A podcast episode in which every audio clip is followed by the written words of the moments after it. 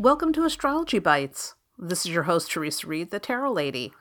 I'm the author of the upcoming book, Astrology for Real Life, a no BS guide for the astro curious. And I'm your host for this podcast series. If you're curious about astrology, you are definitely in the right place. This is episode 86 of Astrology Bites, the podcast where I dish out short, entertaining, bite sized lessons on astrology. My goal is to make astrology feel simple, clear, fun, and totally applicable to your everyday life. Okay, let's get into today's episode. Today we're talking about full moons.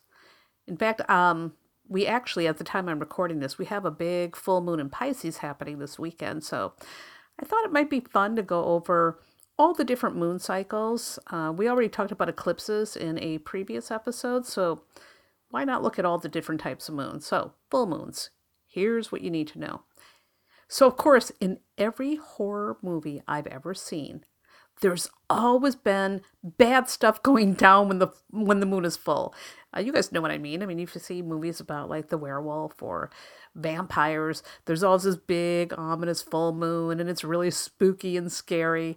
You know, folks are very superstitious about the full moon, and they've probably been uh, superstitious about it since the beginning of time.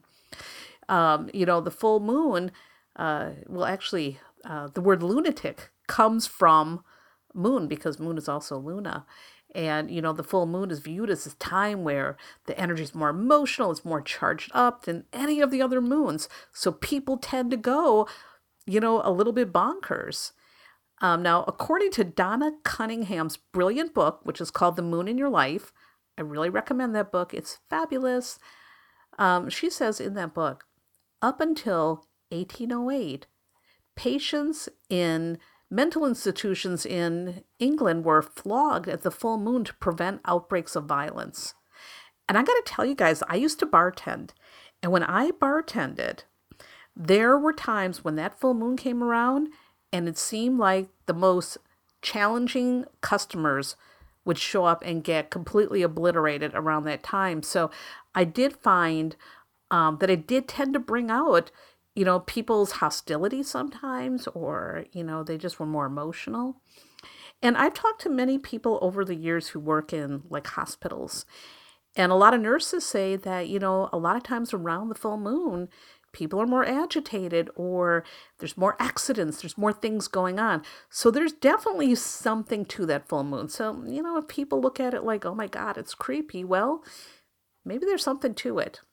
So, when does the full moon occur? Well, it occurs when the moon opposes the sun. So, for example, if the sun is in Virgo and the moon is in Pisces, which is what's happening this weekend, we've got a full moon in astrology, the full moon rec- um, it represents a time when you get to reap the rewards from all that you've sown. It's like the time of culmination. Things are coming to a close. Uh, I find it's a perfect time to slow down, take some time off, do a little soul searching, and maybe celebrate something that you've completed. Um, you know, you can kind of step back and see how things are working out for you. And maybe if things are not coming to a successful completion, it might be the time to think about okay, what do I need to change going forward? And by the way, I find the full moon is great for purging things. It's really good for getting your Marie Kondo on. You know, you want to think of it as a time to let go of what is no longer needed to make space for new things, which reminds me, I have got to go through this crazy library that I have here. I have so many books, including lots of astrology books. And again, the book I'm recommending to you guys is Donna Cunningham's book, The Moon in Your Life. It's fantastic. It's going to give you a lot of great information about how to work with the moon and, um, you know, just about facts and interesting things. So it's one of my favorites. All right. That's all for today's episode. I hope you enjoy it. And I hope you enjoy this gorgeous full moon this weekend. And by the way, if you are enjoying the show, take a moment and leave a positive review on iTunes because that's the best way to help new listeners discover the show. And I appreciate that so much. Um, and thank you. So, for more fun stuff, head over to my website, thetarotlady.com. You'll find tons of resources about tarot and astrology, including free monthly forecasts and horoscopes and lots more. Again, that's thetarotlady.com. I'll see you there. And remember, no matter what's going on in the cosmos today, ultimately, you are in charge of your life. You're in the driver's seat. If you don't like where your life is headed right now, you can change the course. You're the boss and you've got that power. Be kind yourself and others and make smart decisions. I'll see you in the next episode.